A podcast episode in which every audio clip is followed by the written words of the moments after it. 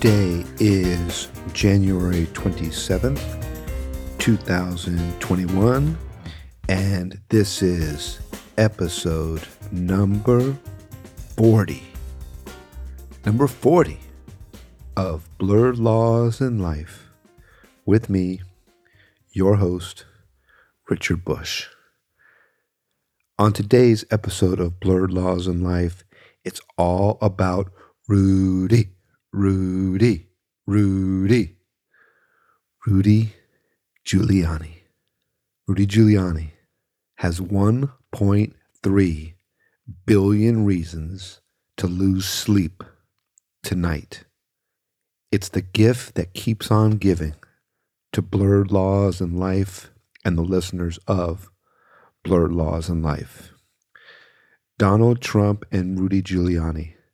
How could we ever have predicted that they would provide so much interesting, compelling information and that we, at their unfortunate expense, could make so much out of blurred laws and life?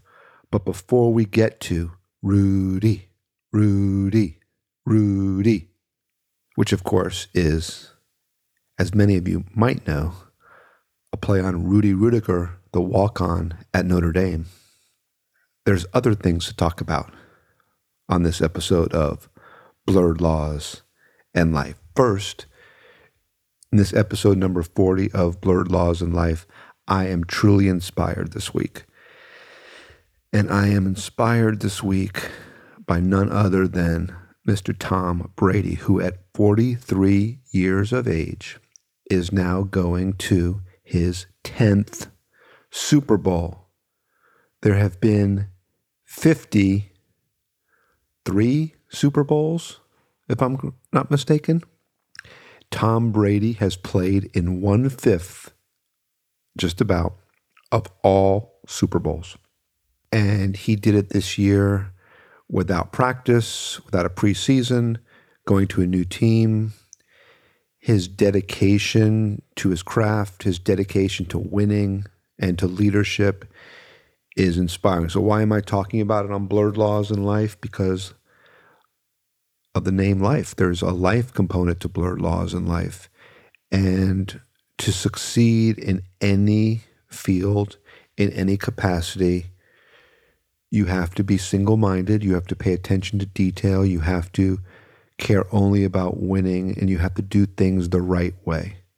And so many people, shockingly, seem to dislike Tom Brady. I've read a lot of comments after Tampa Bay beat Green Bay this past week to go to the Super Bowl, picking at scabs, picking at old wounds, criticizing Tom Brady. But I think it's just because he's successful and because he's a winner. And in today's society, it seems like people have to apologize for winning. But we don't apologize for winning, especially when it's done the right way. And that's what makes this country great. And that's what makes our society great. People who strive to win, doing it the right way, and are single mindedly focused on doing it. So I just wanted to tip my hat on Blurred Laws in Life to Tom Brady for his 10th Super Bowl, win or lose, and he's going up against a great Kansas City Chiefs team in the Super Bowl in two weeks. Um, he is an inspiration to me, maybe second only to Elon Musk, who is also a, a great inspiration to me. And I just wanted to mention that because it's something that we probably will never see in professional sports again.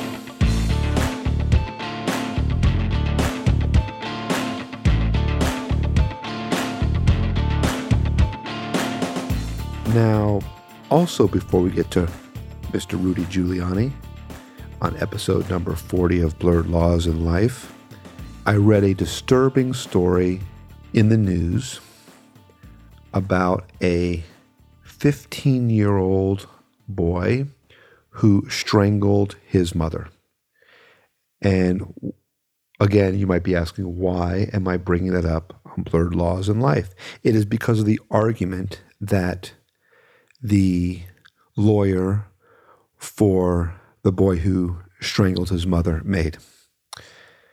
So apparently, this defendant, Gregory Ramos, pleaded guilty in December to first degree murder, abuse of a body, and tampering with evidence. He was sentenced to 45 years in prison, with the sentence to be reviewed after 25 years, and he'll be on probation for the rest of his life.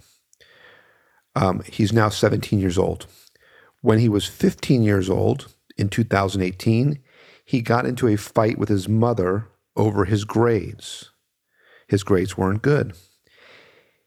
In response to his mother criticizing his grades, he admitted to strangling his mother to death, then calling two friends to help him bury her body and stage a robbery at his house.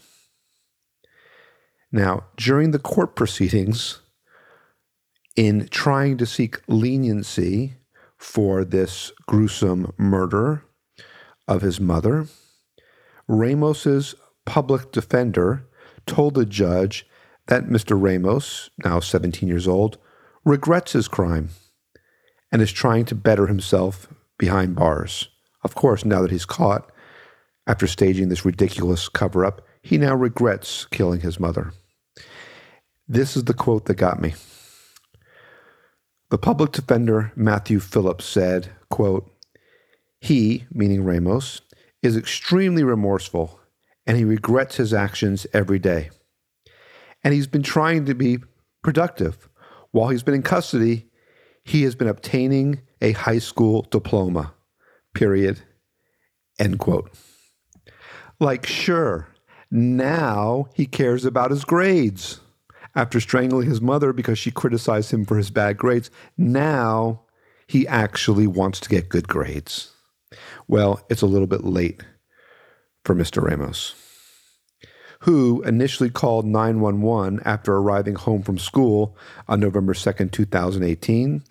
And when the detectives arrived, he told them that he came home to discover that his house had been robbed. He alleged his mother was missing, but of course her van was still running in the driveway.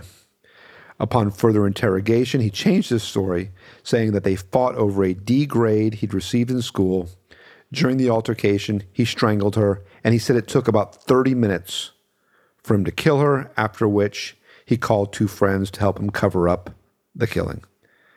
But now, all of a sudden, the public defender's defense is Mr. Ramos regrets his crime and he's trying to get his high school diploma.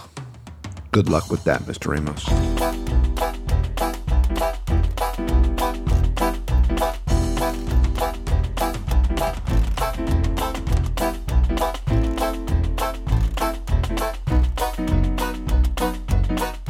On prior episodes of Blurred Laws in Life, ever since the storming of the Capitol building, we have discussed the aftermath. And what I take great pride in, of course, is the fact that many of the things that we said would happen are happening. On prior episodes of Blurred Laws in Life, we pointed out that following the attack on the Capitol building, the House of Representatives voted to impeach Donald Trump and that it would then go possibly to the Senate for a trial. We discussed that the complication is that the trial will not take place until after Mr. Trump leaves office. And we discussed the fact that both parties may have an incentive nonetheless to do so because a conviction would mean, among other things, that Mr. Trump would never be able to hold federal office again. We also talked about the fact that many of the insurrectionists, many of the rioters, many of those who are responsible for the deaths that occurred in the Capitol building were being investigated located, charged with various crimes, and that the crimes that they are being charged with, while initially seemingly minor, such as entering a federal building, trespass, things of that nature, would be over time raised to much more serious offenses, such as committing conspiracy for insurrection, which could lead to 20 years in prison, and that Mr. Giuliani and Mr. Trump may face those charges as well. We also discussed that there was a real question about whether charging or trying Mr. Trump after he left office would be deemed constitutional. Just in the past week, many of those issues have become clearer, and the facts continue to be developed. This is one of the most interesting times in our nation's history, and I certainly realize that the things we talk about will be listened to once this completely plays out, once this circus and this melodrama completely plays out over time. And people will be listening to this podcast hopefully for years to come. And I feel it's my responsibility to talk about these things now in real time as they develop. So just today, the Senate voted on whether the trial of Mr. Trump following his departure from office was constitutional.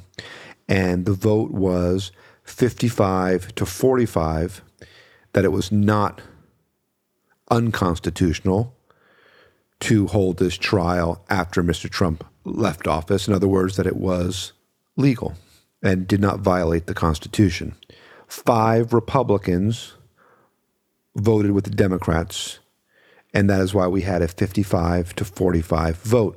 That does not portend very well for a conviction. If the Republicans, if 45 Republicans believed it was unconstitutional, potentially to try Mr. Trump after he left office, it would be very difficult to get any of those 45 to vote for a conviction, and two thirds of the Senate are required to convict Mr. Trump.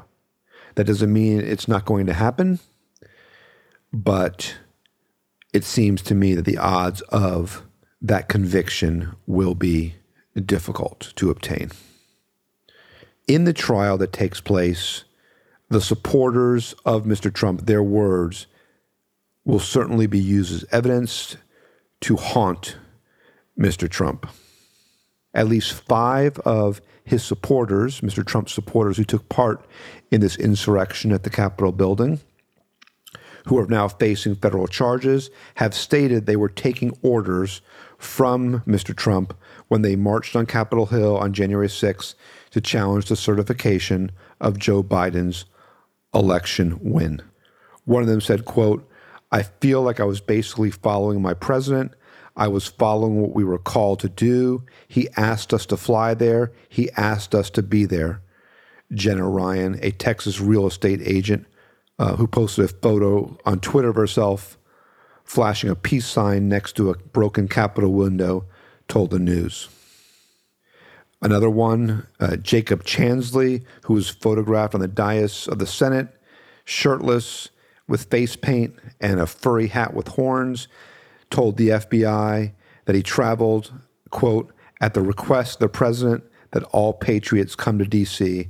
on January 6, 2021 many of these people who were charged actually lobbied Mr. Trump for a pardon before Mr. Trump left office. And of course, they did not get one. This dude Chansley wrote a threatening note to then Vice President Mike Pence that said, quote, it's only a matter of time. Justice is coming, period, end quote. Mr. Trump was quoted in his speech to these insurrectionists saying, quote, we will never give up. We will never concede. It doesn't happen. You don't concede when there's theft involved. Our country has had enough. We will not take it anymore. Later, he said, If you don't fight like hell, you're not going to have a country anymore. Others said they traveled to Washington, D.C., and were simply, quote, following the president's instructions, end quote. Another said that they were following Mr. Trump's instructions when he said, quote, something about taking Pennsylvania Avenue, period, end quote.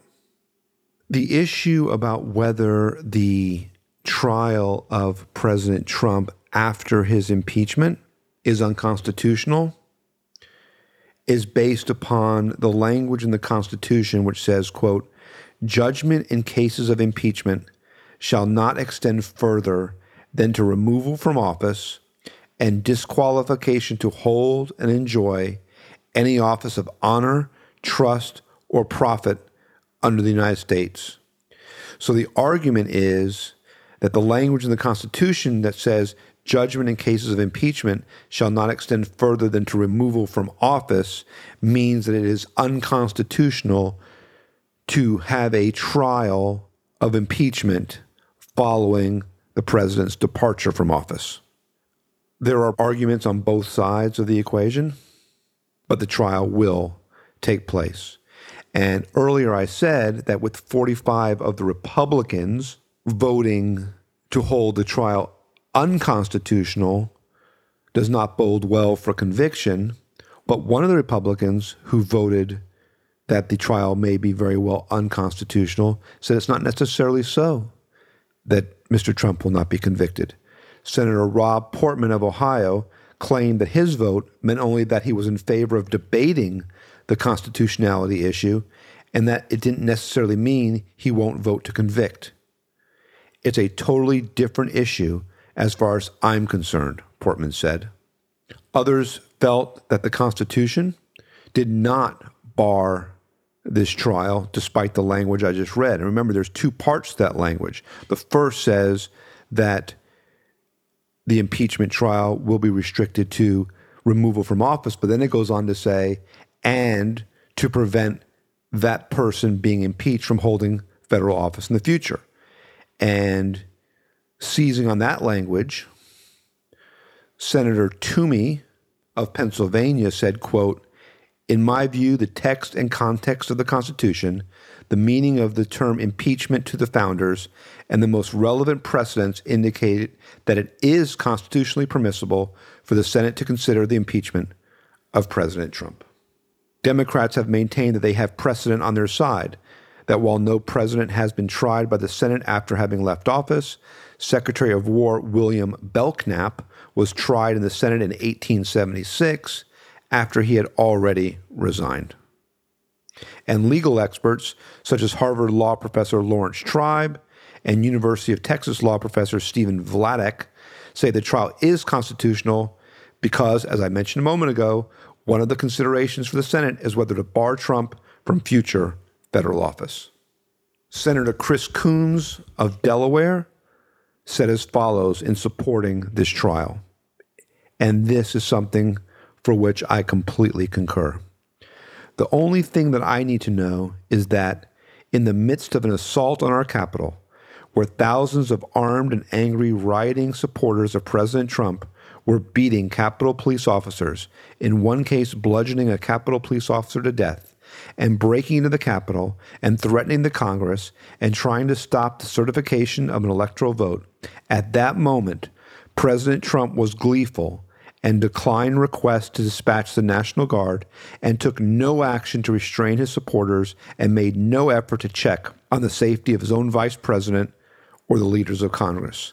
That alone to me is evidence enough to convict on the charge that was presented to the Senate yesterday. To me, there has to be accountability, and impeachment is the accountability tool the Constitution gave us. This trial will go on. This trial will take place. It is a historic moment in this country's history. There has to be accountability. You know, a lot of times, and I face this in my own practice of law, issues get stale, people have moved on. They say, What's the point? Well, the point is that if there is no accountability, then history will repeat itself. There have to be consequences for actions like this. The President of the United States told his supporters to march on Capitol Hill. They believed they were instructed to attack the Capitol building. President Trump, the leader of this country, did not call out the National Guard to protect the senators who were voting on the results of the Electoral College. He wanted them intimidated. There have to be consequences for that action. He may not be convicted because of partisan political reasons, but this is the most serious charge ever levied against a sitting president of the United States. And the fact that he left office cannot mean that we do not see this proceeding through to the end.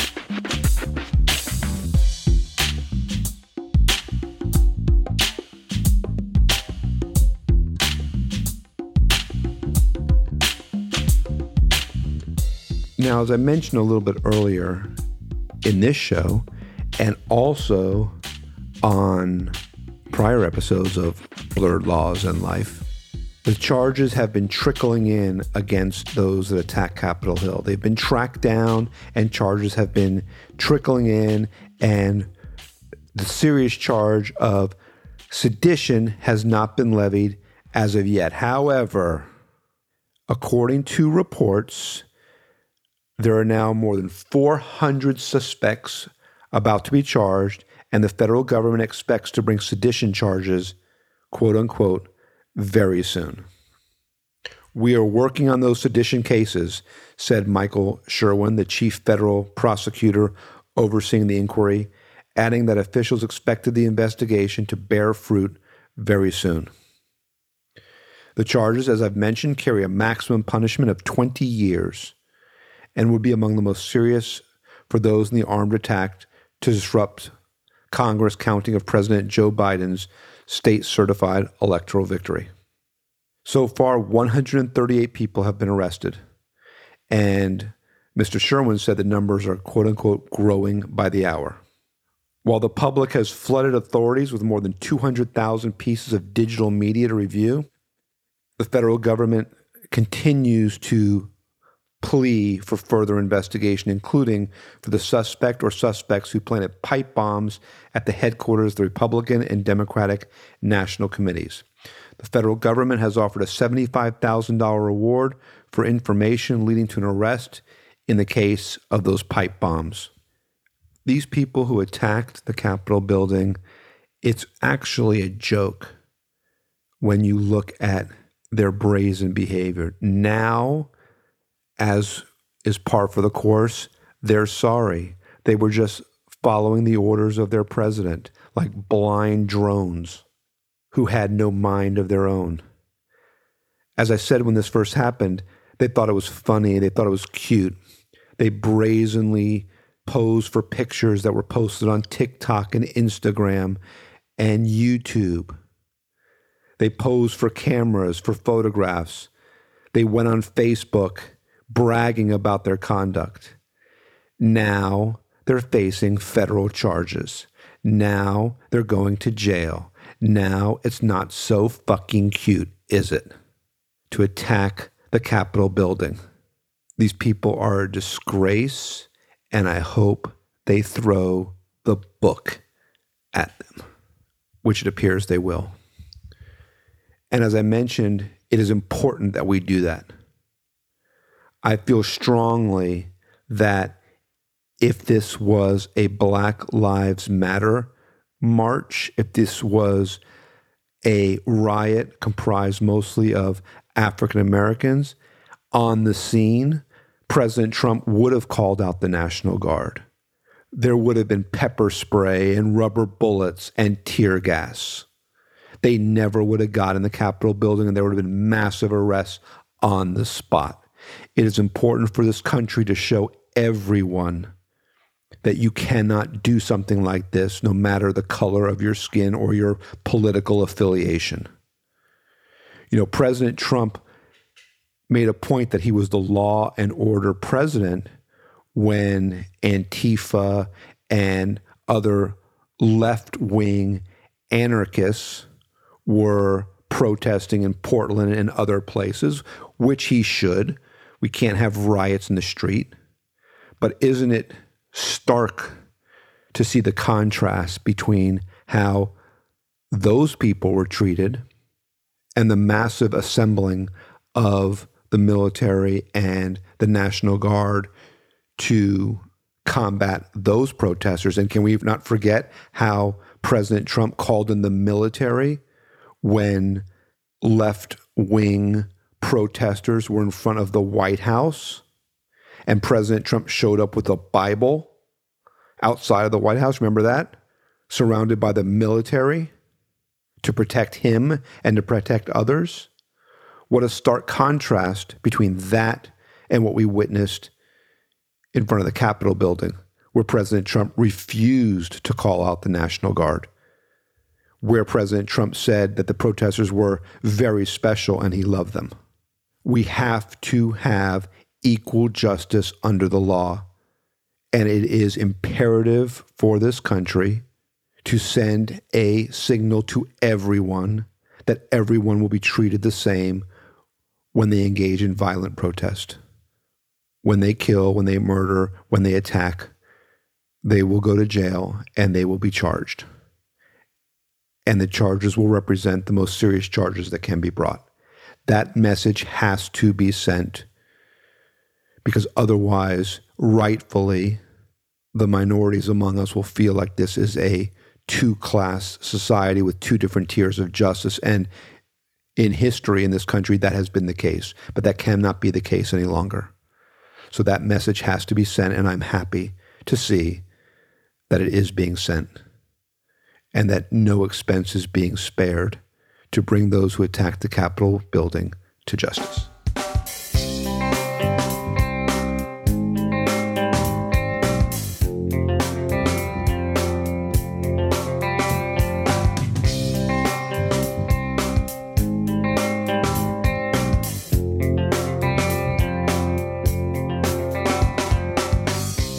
Now it's time for Rudy, Rudy, Rudy. In a prior episode of Blurred Laws in Life, and I feel sort of Nostradamus like in this regard, you will recall that I went through the lawsuits that Mr. Giuliani brought on behalf of President Trump against various state election results. And I made a point to say that we live, if you recall, in an Orwellian society where people just say things that aren't true, and that when you inspect what is actually being claimed, it's not what's being said in the actual court of law. Our minds are being purposely poisoned with doublespeak and misinformation. So, since the election, Mr. Giuliani and others on behalf of Mr. Trump have been pounding us as American citizens, as world citizens, with this onslaught of fraud. The election was stolen, there was fraud, these voting machines were fraudulent over and over and over again. But as I pointed out, when you inspect the legal cases that were brought, and I inspected, I believe, one that was in Wisconsin and one in Pennsylvania. And I quoted the language from the court decision in Pennsylvania where the court said that Mr. Giuliani admitted that this is not a fraud case, that they weren't alleging fraud. They were complaining about the rules that were established before the election took place. But it was a day late and a dollar short. You can't complain about the rules that are in place after the election takes place. It strikes of being a sore loser. Well, now the company that owns the voting machines, that run the voting machines, Dominion Voting Systems, has sued Rudy Giuliani for defamation and is seeking damages against him for making the statements that he did publicly for $1.3 billion. Now, here's the interesting thing about the law on defamation. When a lawsuit is filed, everything in that pleading is absolutely privileged from a claim of defamation. So, a lawyer who files a pleading in court can not be sued for defamation based upon the statements made in that pleading. However, there is nothing to prevent a defendant, no immunity attaches to statements that a lawyer makes outside of that pleading, outside of that lawsuit, if he is making defamatory statements. There is a fair reporting privilege where reporting the contents of a pleading may still be privileged. Usually that applies to the press, maybe not to a lawyer necessarily, but arguably it might. But here, Mr. Giuliani actually went well beyond, apparently, according to Dominion, with reporting anything in the pleading. And of course, they're claiming that that fair reporting privilege, even if it's raised, which it may not even be raised, it only applies in certain jurisdictions. And I don't think it would apply in this scenario, would not apply in any event. And how do we know that? We know that from the actual pleading, the first paragraph of the pleading of the complaint, where Mr. Rudy Giuliani is being sued for $1.3 billion by Dominion. And this is why I brought up the Pennsylvania case that I talked about earlier, because guess what? The language from that decision is quoted in the very first paragraph of this $1.3 billion lawsuit against Rudy Giuliani. This is what it says. During a hearing contesting the results of the 2020 election in Pennsylvania, Rudy Giuliani admitted that the Trump campaign, quote, doesn't plead fraud, end quote, and that, quote, this is not a fraud case, period, end quote. Although he was unwilling to make false election fraud claims about Dominion and its voting machines in a court of law because he knew those allegations are false, he and his allies manufactured and disseminated the big lie, and they have big lie in quotes which foreseeably went viral and deceived millions of people into believing that Dominion had stolen their votes and fixed the election. Giuliani reportedly demanded $20,000 per day for that big lie. Remember, I mentioned that in a prior episode of Blurred Laws in Life? He wanted $20,000 a day from President Trump for his quote unquote legal work. The complaint continues. But he also cashed in by hosting a podcast where he exploited election falsehood to market gold coins, supplements, cigars, and protection from cyber thieves. Even after the United States Capitol had been stormed by rioters who had been deceived by Giuliani and his allies, Giuliani shirked responsibility for the consequences of his words and repeated the big lie again. This defamation action follows. This is not the first lawsuit that Dominion has filed. They've taken legal action against other Trump allies who helped the ex president peddle what they claim are outrageous and baseless conspiracy theories involving the company. They've also sued Trump campaign lawyer Sidney Powell, who's also been front and center with Mr. Giuliani for the same $1.3 billion over her accusations that the company's machines rigged the election in favor of Joe Biden. They've sent a cease and desist letter to that dude, Mike Lindell, the My Pillow CEO, ordering him to preserve and retain all documents relating to Dominion and his alleged smear campaign against the company. And they've promised imminent litigation against him. In December, a Dominion worker filed lawsuits against several parties who pushed this stolen election lie that they call it, including Trump and conservative media outlets OAN and Newsmax, claiming that the falsehoods led to death threats.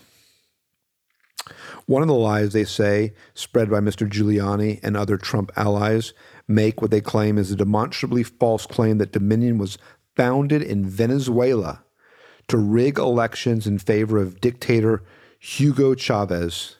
In fact, Dominion was founded in 2002 in John Poulos's basement in Toronto to help blind people vote on paper ballots, Dominion has stated in its lawsuit.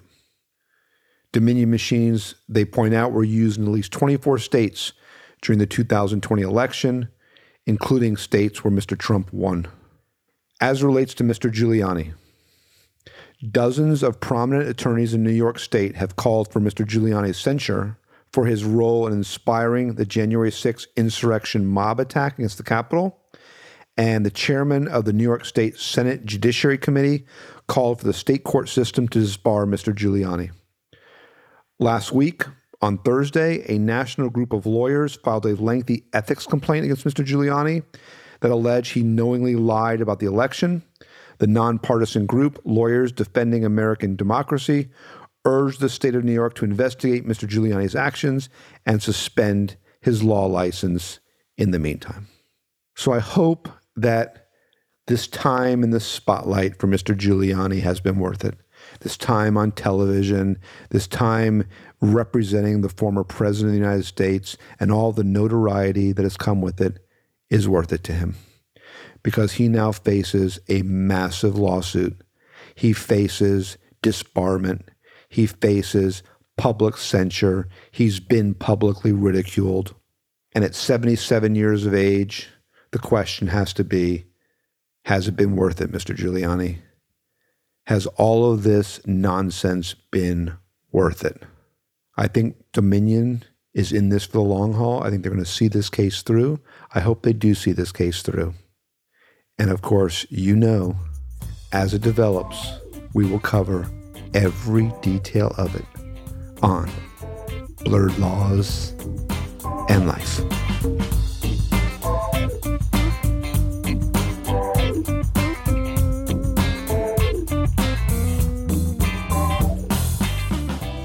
I have often said over the past year or two to friends that Donald Trump became a cult like figure.